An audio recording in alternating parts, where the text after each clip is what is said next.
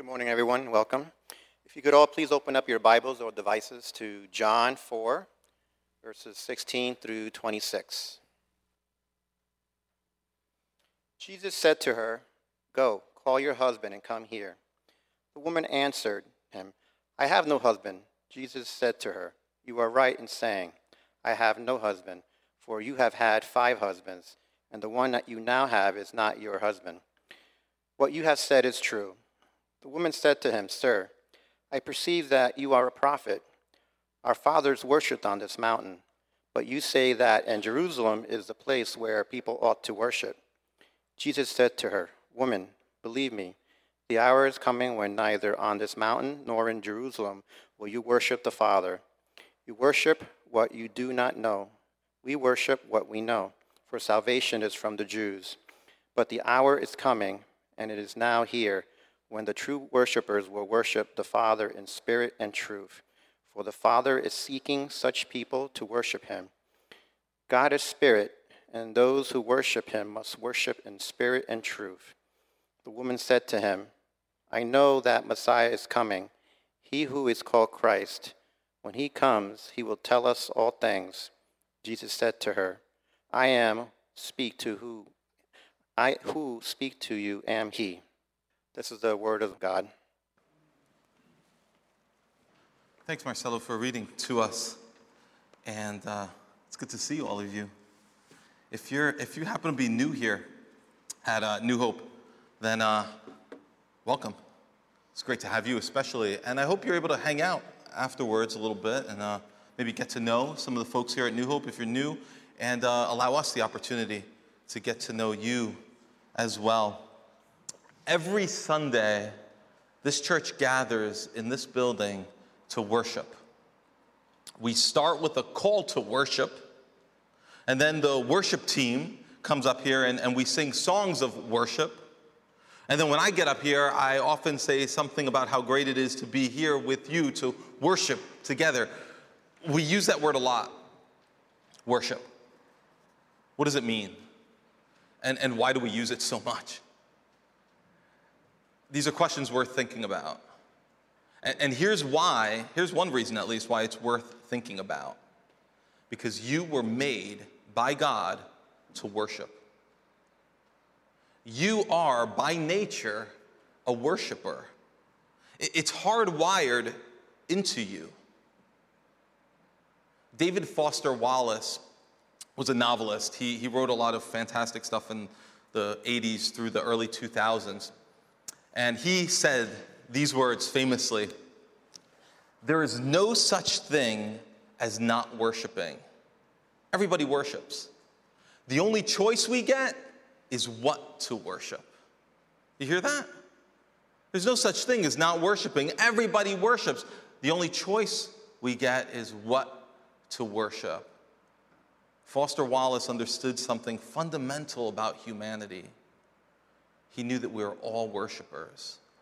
And as we're going to see in, in just a little while, worship isn't just something that we do when we stand here in this place and, and the band stands up here and plays and we read lyrics up on that wall. No, we all worship constantly. And we always have. The question is what or who will we worship? Will, will you waste your days praising and adoring people and things? Or will you worship the God that you were made for? Today, we're coming back to this scene that we started looking at last week. It's a conversation between Jesus Christ and a woman that he just met next to a well in a place called Samaria. Let me show you this, uh, this map one more time. I showed it to you last week. It shows you where Samaria is in relation to some other regions in, uh, in the Middle East. Um, in the 8th century BC, that area labeled Samaria there, it was at one point completely populated by Jewish people, just like the region to the south, Judea, and the region to the north, Galilee. It was all Jewish territory. But in the 8th century BC, it was invaded by an Assyrian kingdom. And that invading kingdom, they, they removed most of the Jewish people from that region. Not all of them, but most of them.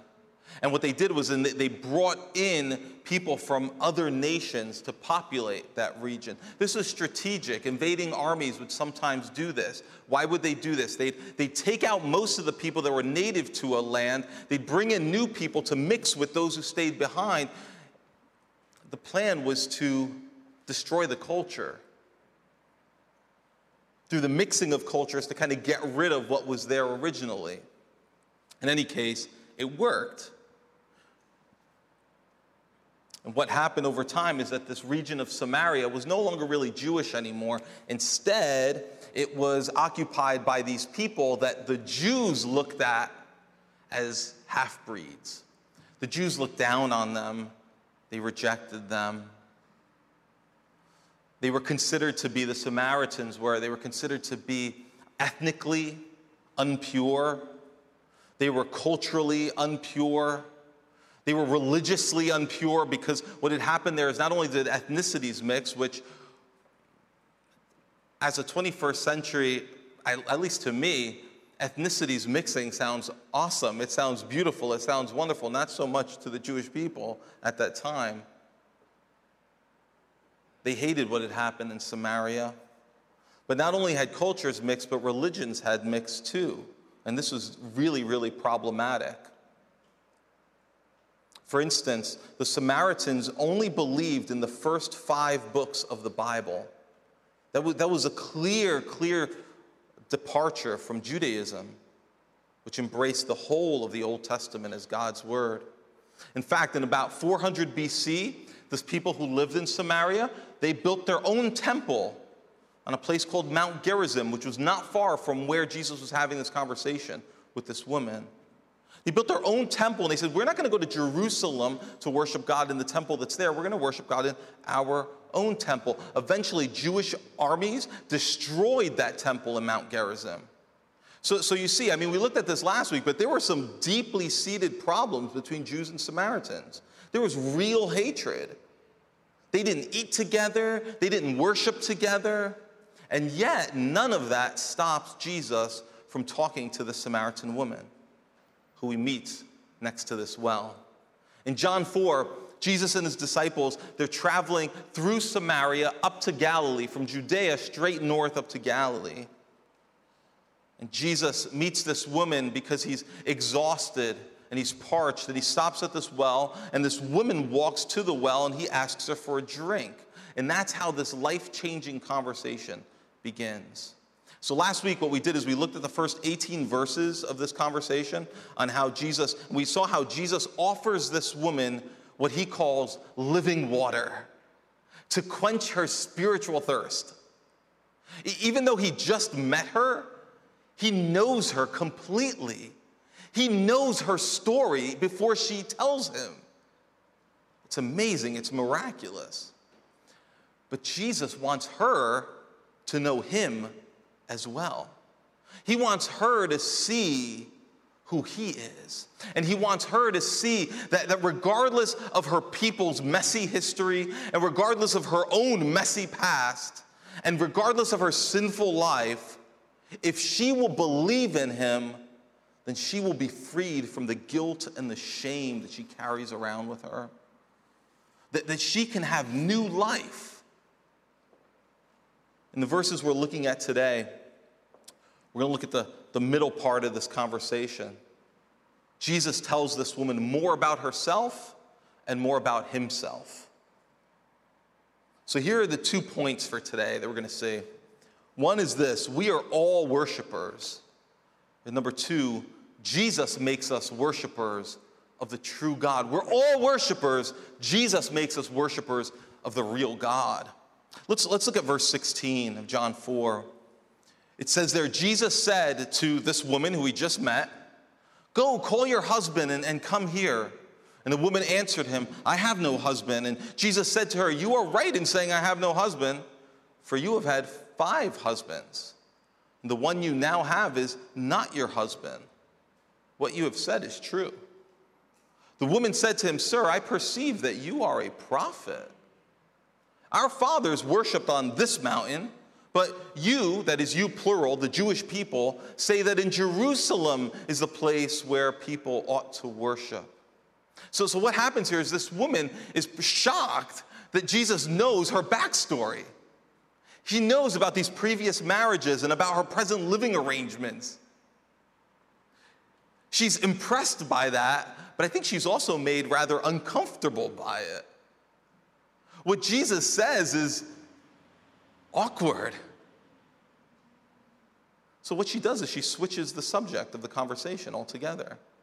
She starts talking about the topic of worship. And this is a controversial topic because remember, I said the Samaritans and the Jews disagreed on where to worship. The Samaritans were still worshiping on Mount Gerizim. Even though their temple had been destroyed, they still continued to worship there. Jesus and Jews like him would have worshiped in Jerusalem, the temple, that very temple that Jesus visited back in John chapter 2. So she's raising some really sticky topics here, which, which must have taken some guts, really. Especially if she believes that this man, Jesus, is a prophet, a man of God She's willing to broach this subject? She's got guts. Jesus rolls with the conversation.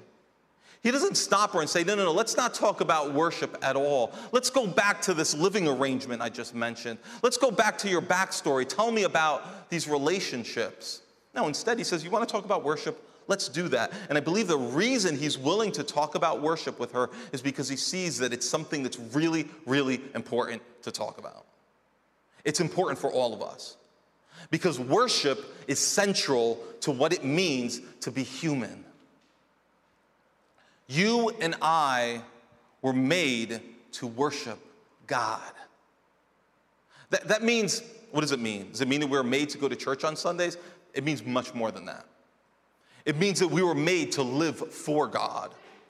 We were made to see Him as supremely good and supremely valuable, the most valuable thing. We were made to serve Him.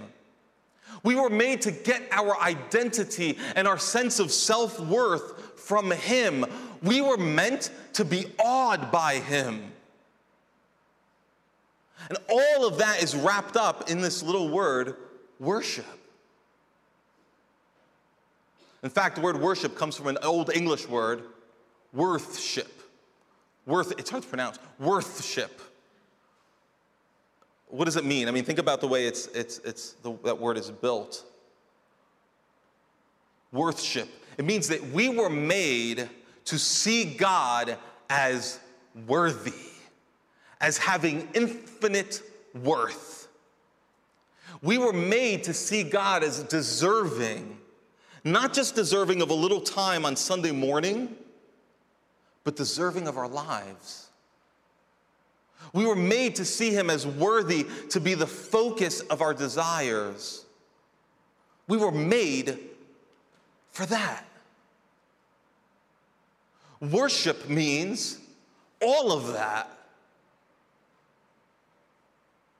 Worship involves looking at God and acknowledging, recognizing how awesome He is. Observing God in what He tells us about Himself, what He reveals to us about Himself, and responding by recognizing that He is great. He is the best. He's sovereign. That's all powerful. He's holy. He's also compassionate, merciful, He's so unlike us, and yet at the same time, He's willing to come near to us and to know us and to allow us to know Him. There's this passage in Psalm 29 that I think captures worship, at least some aspect of worship, beautifully. I'm going to read it to you. You don't even have to look it up, it's short. In Psalm 29, verse 2, it says, Ascribe to the Lord the glory due his name. Give God the glory due his name. Worship the Lord in the splendor of his holiness. So, what is this saying? It says, observe who God is. And the rest of the psalm goes on to talk about this one particular, talks about his strength. So, it's observe God's strength, observe his holiness, and give him the glory, treat him the way he deserves to be treated. Other psalms talk about other aspects of God's character, other attributes of God besides strength, his faithfulness his mercy, his complete and total honesty, his love.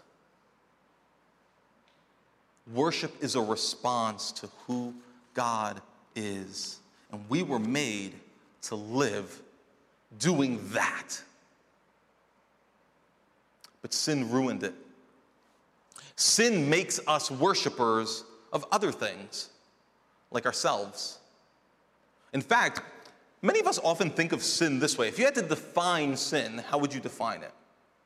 Many of us think of it as breaking God's rules, breaking God's commandments. And there's truth in that, there's no doubt. But here's another way for us to think about sin sin is worshiping anything other than God. And it's absolutely destructive. I mean, look around us. How many wars have been started because humans worship power? How many lives have been destroyed because humans worship sex? How many lives have been destroyed, completely wrecked, because humans worship money? We could add to the list. What else do we worship? we can worship just about anything. And many of us have gone down the list. We've worshiped so many things over the course of our lives. We've wasted years worshiping all sorts of things. Worshipped ourselves, put ourselves in the center of our little universe, and live to serve ourselves, to acknowledge our glory, to be awed by us. Every sin and every injustice that we see all around us is rooted in worship gone wrong. So think of it this way whether it's racism, whether, whether it's um, uh, sex trafficking, wh- whether it's on demand uh, abortion, whether it's sexual abuse or abuse of any kind, whether it, political corruption, all of it, it all comes from this. It comes from hearts that are worshiping something other than God. Imagine what this world would look like if the billions of people all over this planet worship God exclusively. It'd be a, wor- a world completely, completely void of all of these injustices I've just listed. In fact, there's, here, here's the essence of sin according to Romans 1. In Romans 1:25, it says humanity exchanged the truth about God for a lie, and listen, worshiped and served the creature rather than the creator. You see, we decided that things made by God are more valuable than God Himself. And that's the fundamental tragedy of human history. But, but, but it's not just a humanity problem in general, it's a personal problem for us, for you, and for me. And I believe that God is pressing in on that in our lives. I, I, think that God's been alerting us to this problem for the past few weeks now, at least. Because two weeks ago in John 3, we, we were pushed to ask this question What's at the center of your life? And then last week, the, the first part of this conversation in John 4, it pushed us to ask How are you trying to quench your spiritual thirst? And really, those two are just two variations on the same question. And another way for us to ask that same question is to put it this way What do you worship? What do you worship? What's at the center of your life? What do you look to to quench the deep cravings and thirst of your soul? What do you worship? It's all the same question, just in, in from slightly different angles. God is coming back to these questions for us again and again. He wants us to stay here for a little while and think more, longer than we usually do about what it is we worship. And this is what God does out of love for us. God sees what our hearts are focused on. He sees what our hearts are treasuring and worshiping. And, and, and what he does is he comes and he reveals it to us. Christ does this again and again in the Gospels. If you read the Gospels, you'll see this. When he's interacting with people, for instance, when he's interacting with the Pharisees, those religious officials, no matter what they ask him, no matter what they talk to him about, what does he do in response? He reveals their hypocrisy. He, he shows them and he shows others that these people worshiped status, the opinions of others. They were phony. Later on, some of you know this story in, in, in Mark chapter 10. Jesus is talking to this rich young man and, and, and what he does in this conversation very quickly is he reveals to this young man his greed. He shows him how, how he worships money. You see, Jesus again and again, he goes right for that area where the person in deepest need, most deeply needs forgiveness. He goes right to that area where the person needs restoration and change. Jesus is very intrusive like that. But his goal is not to shame, it's to rescue. And we know this because Luke 19 tells us that Jesus came with this mission. He came to seek and save the lost. He knows that worshiping the wrong thing will kill you. He knows that only God is worthy of worship. So, so Jesus' his love for people and his love for God the Father, they compel him to boldly show people again and again where their worship is misdirected. Here's a question for you to consider. How do you respond when Jesus begins to reveal your heart to you? When he starts to reveal the sin, the misdirected worship, for instance, of your own heart. The, the people in the Gospels that he talks to, they respond in a variety of different ways. The Pharisees, those religious leaders, for instance, commonly the way they respond is they hate Jesus because Jesus is revealing their sin. They grow more and more bitter towards him, and eventually they want him dead. That, that rich young man that Jesus revealed his greed, that young man, he walked away from Jesus. It says he walked away sad. He didn't hate Jesus. He walked away sad, though. And what he did is he continued to cling to that thing that he worshiped. The Samaritan woman, she responds differently. At first, she kind of evades, she switches the subject, but Jesus persists and eventually she receives what Jesus says to her beautifully, and it transforms her. How about you? How do you respond when Jesus begins to reveal the misdirected worship of your heart, when he starts to show you the sin in there? Does your inner lawyer engage? Start defending rationalizing, justifying yourself? Does your, does your inner lawyer start to help you compare yourself to others so you start to feel a little bit better?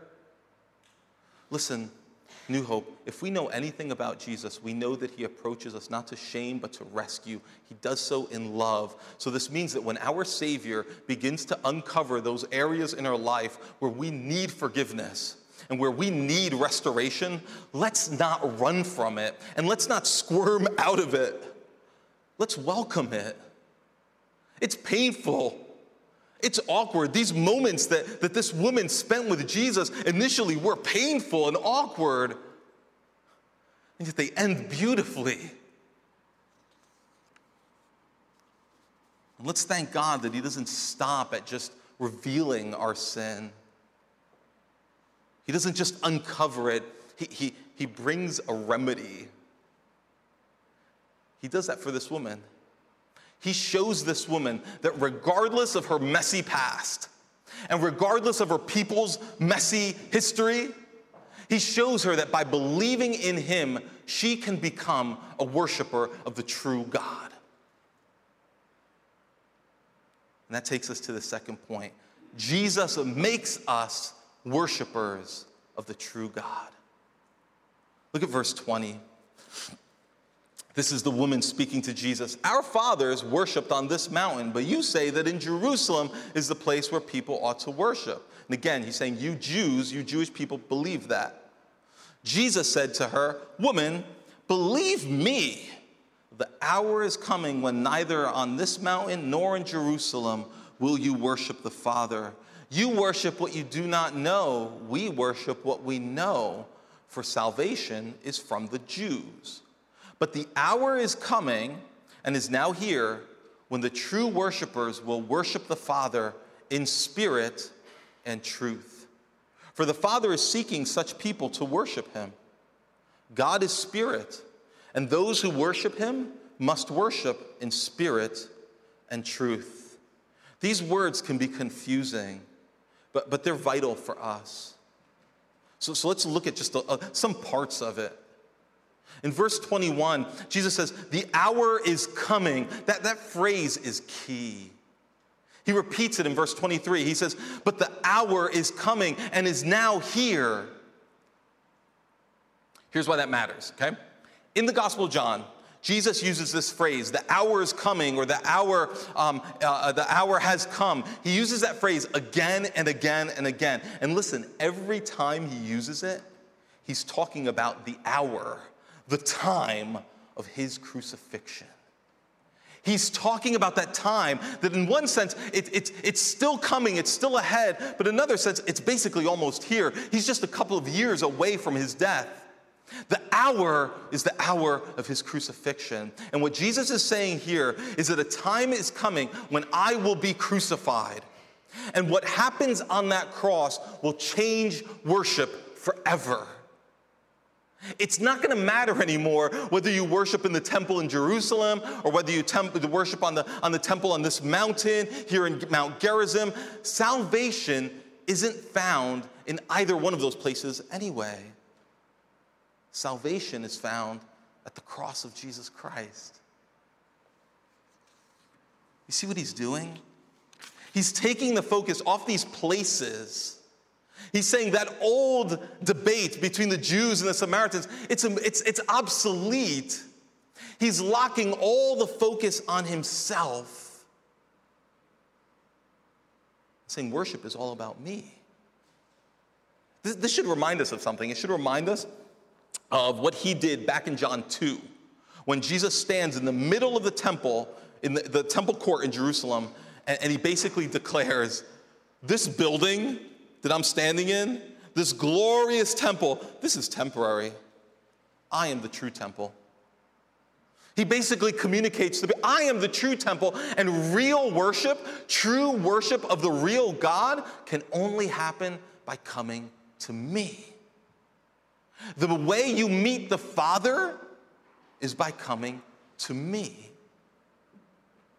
Eventually, when this hour would arrive, Jesus would bleed out and die on a cross, and he would be buried. And he would rise on the third day, just as he had predicted he would, many times. And because of his death and because of his resurrection, anyone who believes in him will be made a true worshiper of the true and living God. And that true worshiper does not need to go to Jerusalem or to Samaria or here for that matter, or any other geographical location to worship God. It's not about location anymore. It's about connection to relationship to Jesus Christ. What Jesus says here tells us that worship is, it, it's at least two things it's, it's exclusive and it's inclusive. Here, here's what I mean. On the one hand, there's only one way to worship God, and it's by coming to Jesus Christ. That is exclusive. Jesus says there's no other way to worship the real God other than through faith in Jesus Christ. That means that all other schemes and, and, and, attempts to get at God by some other way simply don't work. It's exclusive. But this way to worship God through Jesus, it's open to everyone. So you see, it's inclusive as well. It's inclusive of everyone who is willing to come to Jesus and believe in him. In verse 22, Jesus says, Salvation is from the Jews. That, uh, that, that, that means the, the Savior of the world came from the Jewish people. But salvation is not just for the Jews, it's for anyone who believe in Christ. It's for outcasts and the impure. It's for adulterers and, and folks with messy, sinful pasts like this woman. But it's also for the accomplished and the successful and the respected. It's for anyone who will leave their sin and believe. Those are the kinds of people whom the Father seeks and receives to worship Him. Jesus uses another phrase here twice that's important for us to look at. In verse 23, he says, True worshipers will worship the Father in spirit and truth. Spirit and truth, right? And then again in verse 24, he says, Those who worship him must worship in spirit and truth. What does that mean? This phrase has been explained in many, many different ways. Some more helpful and satisfactory than others. I think the explanation is rather simple, actually. What Jesus is communicating to us here is that true worship of God is impossible without the Spirit and without the truth. And both the Spirit and the truth come to us through Jesus Christ. We have access to the Spirit of God, and we have access to the truth through Jesus Christ. And the reason I believe that is because when you see these words, spirit and truth, show up throughout the Gospel of John, again and again and again, both words, spirit, truth, they're both connected back to Jesus over and over. I'll just give you like, like a, a sampling, right? I'm just gonna read through these quickly. In John 1, it says that Jesus baptizes with the Holy Spirit. In John 7, it says, Those who believe in Jesus will receive the Holy Spirit. In John 15, it says Jesus is the one who will actually send the Spirit. And then John 20, this amazing scene, Jesus breathes on his disciples and he says to them, Receive the Holy Spirit. You see, we don't get the Spirit apart from Jesus, and we can't worship without the Spirit. Not really worship. And how about truth? Truth is also connected to Jesus over and over again. In John 1, it says that Jesus is full of truth. And, and it tells us also that it goes on to tell us that truth comes from Jesus Christ. And, th- and then in John 8, it tells us that he says, If you abide in me, you will know the truth. And then later on in verse 14, in chapter 14, he says, I am the truth. See, Jesus gives us truth. If we abide in him, we receive truth. He's full of truth. He is the truth. So you see how believing in Jesus makes you a worshiper of the, of the true God? He gives you the Holy Spirit of God. He reveals to you the truth about who God is. So that if you've believed in Jesus, you now have His Spirit living inside you. And you have received revelation. The truth of who God is has been revealed to you. So now, now you can respond to God the way you always were meant to. Now you can know Him for who He is. You are now equipped to recognize him to be better and more awe inspiring than anyone and anything else. Because you have the Spirit and because you've been given the truth, now you're able to recognize Him to be supremely good and worthy of your love. In other words, you have been restored to the very purpose for which you were created to worship God. And it feels good to do what you were made for. But if you have not believed in Jesus Christ, then worship of the true God is impossible according to Christ. Without His Spirit and without His truth revealed to you, you're, you're going to continue to worship yourself and a number of other things and people. It's no wonder that Jesus says in John 14, I am the way, the truth, and the life. No one comes to the Father but through me.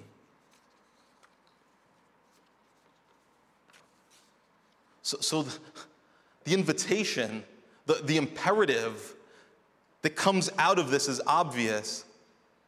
Come to Jesus and believe.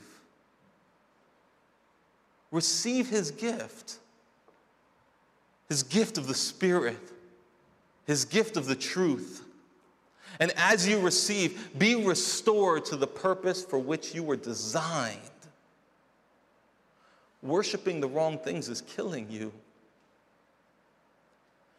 And Jesus came to rescue you from all of that.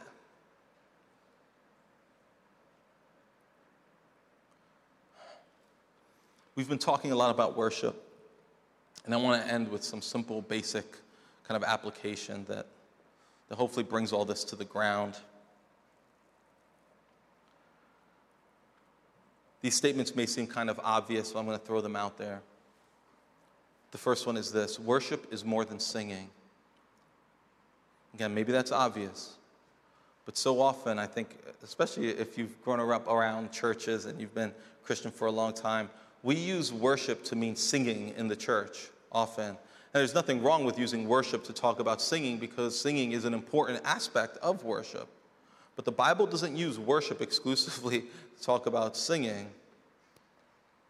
This whole gathering is for the purpose of worship. All of it. What we're doing right now, both what I'm doing and what you're doing, if you're listening, this is worship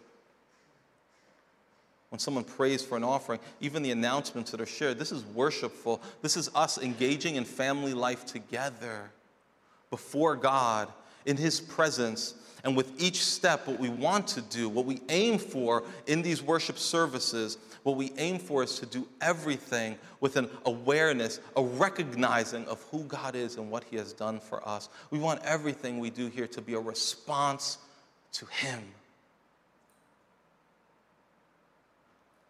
We should view it that way. But second, worship is more than an event, it's a way of living. Worship is not just an event. We use it that way, right? Like, are you going to worship? I went to worship. It's fine. That's fine. But it's more than that. Worship is offering up yourself to God, to, to praise and to serve Him what worship is a, is a whole life response to God for what He has done for you through the death and resurrection of Jesus. And it's also a response to God for who He is, for His perfection. Sure, we do engage in events centered around worship, like these Sunday gatherings. We gather to worship.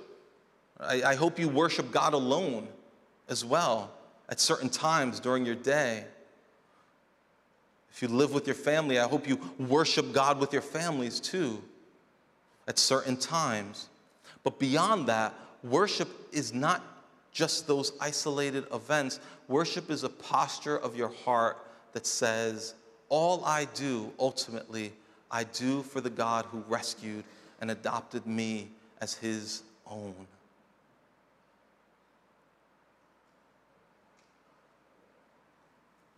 Lastly, worship is more than an experience. So it's more than singing, it's more than an event, it's more than an experience. And the reason I say this is because worship does involve experience, obviously, but it's more than experience. When we think in terms of experience, at least my mind, it goes to me. So when I think about experiences, I focus on myself. Like, um, how was your dining experience? How did you enjoy that restaurant, right? How was your um, shopping experience? How were you treated by the people? You know, it's, it's kind of like how, what did you get out of this? How were you served? How did you enjoy it? Now, certainly during the worship of God, we are served, and I hope we do enjoy it. And yet, and yet, I don't think that's meant to be the primary focus. Also, when I think experience, I think passive. Like I'm gonna passively experience something. Things are gonna be done, I'm gonna be the recipient of those things. I'm gonna experience them. Now, certainly, an aspect of worship involves that, there's no doubt. We are the receivers of God's grace. We are the receivers of God's word. We are the receivers of His Spirit. There's no doubt. And yet, I don't think that's all there is to it. Worship is active, it, calls upon us to engage our whole selves mind, body, and soul. It's not passive. Think about what we read earlier from, from Psalm 29. It says, Ascribe to the Lord glory, worship him in the splendor of his holiness. In order to do that, we need to exert energy, we need to engage our hearts and our minds. We can't sit passively and ascribe anything to God.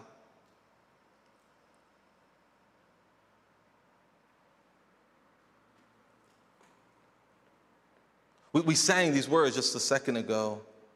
Come rejoice, my soul. What are we doing when we sing those words? We're, talking to ourselves. We're saying, Soul, come, come rejoice. Get up and rejoice in the Lord. Don't, don't just sit there disengaged. We sing sometimes the song, Bless the Lord, O my soul. What are we doing there? We're talking to ourselves again as we stand there in those pews and we sing. We're saying, Soul, you may not want to, you may not be feeling it. Bless the Lord. Give to him the glory he deserves. Observe him, look at who he is, and you will want to give him the glory he deserves. Observe and respond to him. Observe his sovereignty and his compassion and his mercy. Observe his love as it's displayed in these gospel accounts that we're reading, as it's displayed on the cross of Jesus Christ, as his love and mercy and justice and all of that beautiful stuff that makes God who he is, is displayed to us all throughout the pages of these scriptures. And we sing about it, and we pray about it, and we read about it. We're called to actively engage ourselves to respond.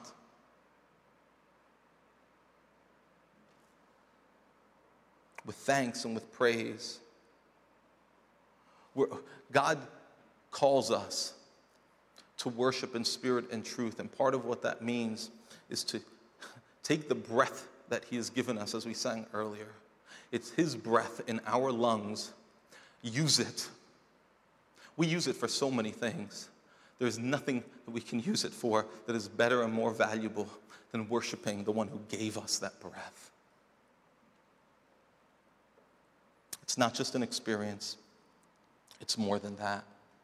And as we engage ourselves, not just in going through the motions and trying to fake it till we make it. That's not what I'm talking about. What I'm talking about is asking the Lord to move by His Spirit to, to empower us to believe and to worship, but also making that, at times, very difficult effort to worship. And the beautiful thing is that as we do that, the Lord meets us. And He begins to give us that joy. He begins to give us that experience that we crave the experience of His nearness. I want to close with this quote from a pastor named Scott Smith.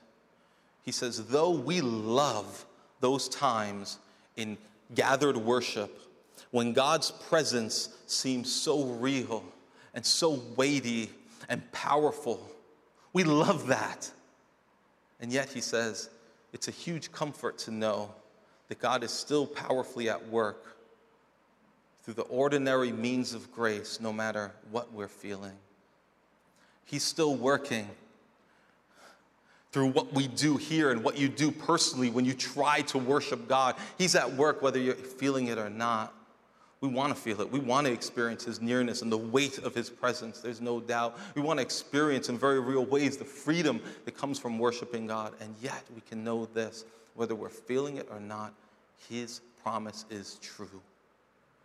If you have believed in Christ, you are a worshiper of the true God. We were all made to worship something. Will we worship the God who made us for Himself? Will we worship Him? Let's pray.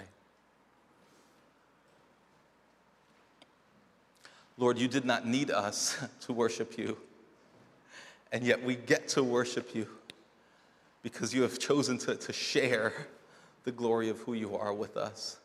You, have chosen to, to share yourself with us so that we can experience and see and know the God who made us. Lord, our sins stood in the way, but you took care of that. Jesus, you took care of that powerfully when you died and you rose again on our behalf, and you've sent your Spirit into us. Lord, would you help us to cooperate, to, to follow the Spirit, to, to submit to Him, and worship you? In Jesus' name, amen.